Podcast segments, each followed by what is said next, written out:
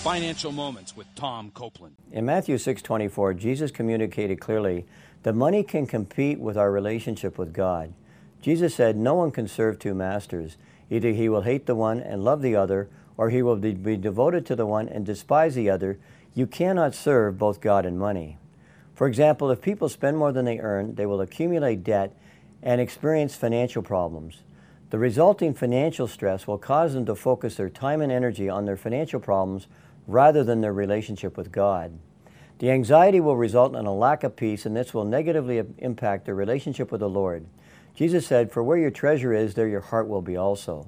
In summary, faithful stewardship of the money God has entrusted to you will enable you to enjoy God's true riches, which include a personal relationship with the Lord, and God's joy and God's peace.